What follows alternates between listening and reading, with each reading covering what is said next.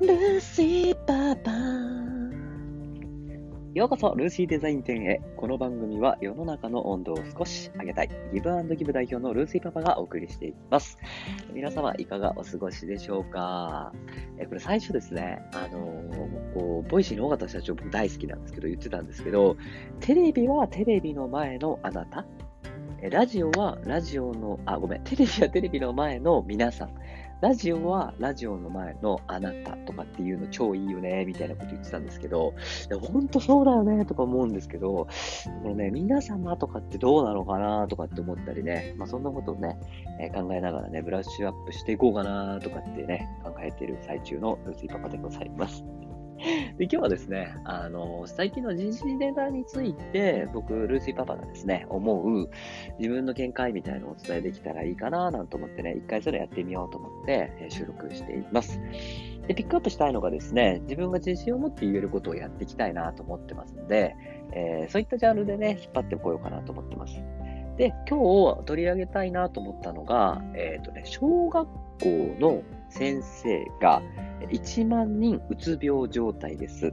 そして、小学生の児童、日本ですね、20万人がうつ病相当ないしうつ病ですっていう記事があったんですよね。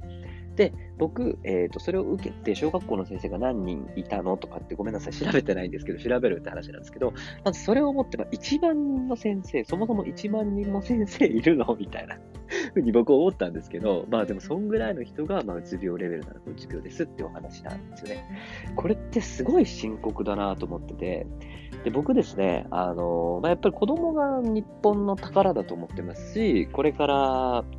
日本を支えていくのってやっぱり子供だと思うんですよね。うん、なんで、その少子高齢化になってる今って、まあ、すごく大丈夫かな、日本って、同じ日本人としてすごい思ってるんですね。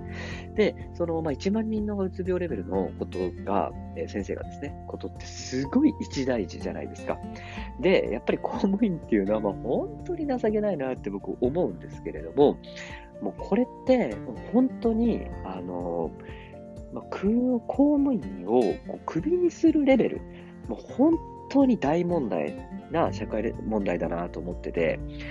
あのまあ、こういうふうな音声発信だとか、まあ、今、ツイッターとかってすごくいい時代ですよね。っていうものを、まあ、日本が大好きな人たち、日本国民としてどんどんどんどん発言していって、こういうのあるよ、こういうのあるよってあのやっていく必要があると思うんですよね。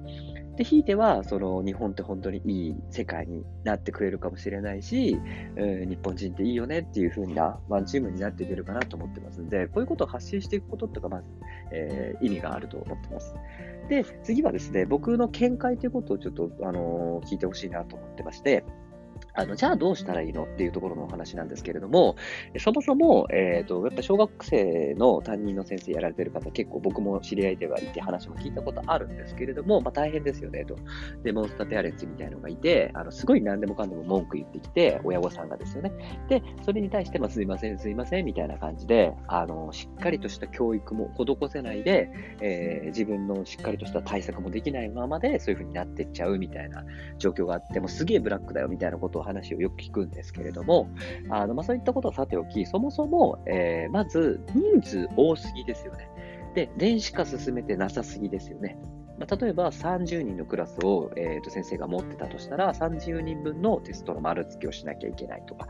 うん、そういったことも大切、えーと、多いですし、それ1個じゃないですよね、教科が。で、明日までに採点返さなきゃいけないとか、もうやること無数にあるんですよね。で、まず1つ目は、えー、まずもうこんな感じになっちゃったんだから、もうそれしょうがないから、まず抜本的に改革しようと。で、一つ目は、えっ、と、人数を減らしましょう。え、子供の人数を減らせませんから、えっ、と、担当人数を減らします。例えば今30人を以上を持たなきゃいけないみたいな決まりがあったりすると思うんですけど、それを、え20人にしましょうと。でそうすればもう3分の2になりますから、業務量減りますよね。し、1人に対してちゃんとしたケアができるようになるんじゃないかなと思います。で、それが1つ目。で、2つ目は、えーと、それに伴って、えー、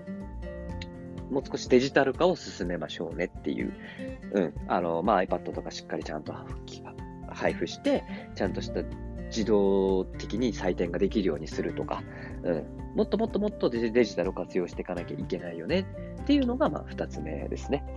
うん。で、そういったことをちゃんとしていかないと、これからますます大変になっちゃいますよね。で、こうすることによって人数減りますから、1人に見れる時間が増えますから、子供に対してもケアができる可能性が広がっていくと。うん、で、ひいては日本って良くなるよね、みたいな。で、もっと子供じゃあ私も産んでみたいかなってなるよね、とかって、まあそういういいサイクルができると思うんですよね。で、今回は僕はそのね、えー、子供、小学生が1万人、20万人うつ病レベル、先生が1万人ぐらいうつ病レベルです、なんていうことをピックアップしてお話しさせてもらいました。で、まあ、最近のえー、と、時事ネタでね、もっとね、あの、僕も言及していきたいなとかって思うことあるんで、そういったところもね、皆さんお付き合いいただければいいかな、嬉しいかな、なんて思ったりしてます。ということで、以上です。また放送を楽しみに。ルーシーでした。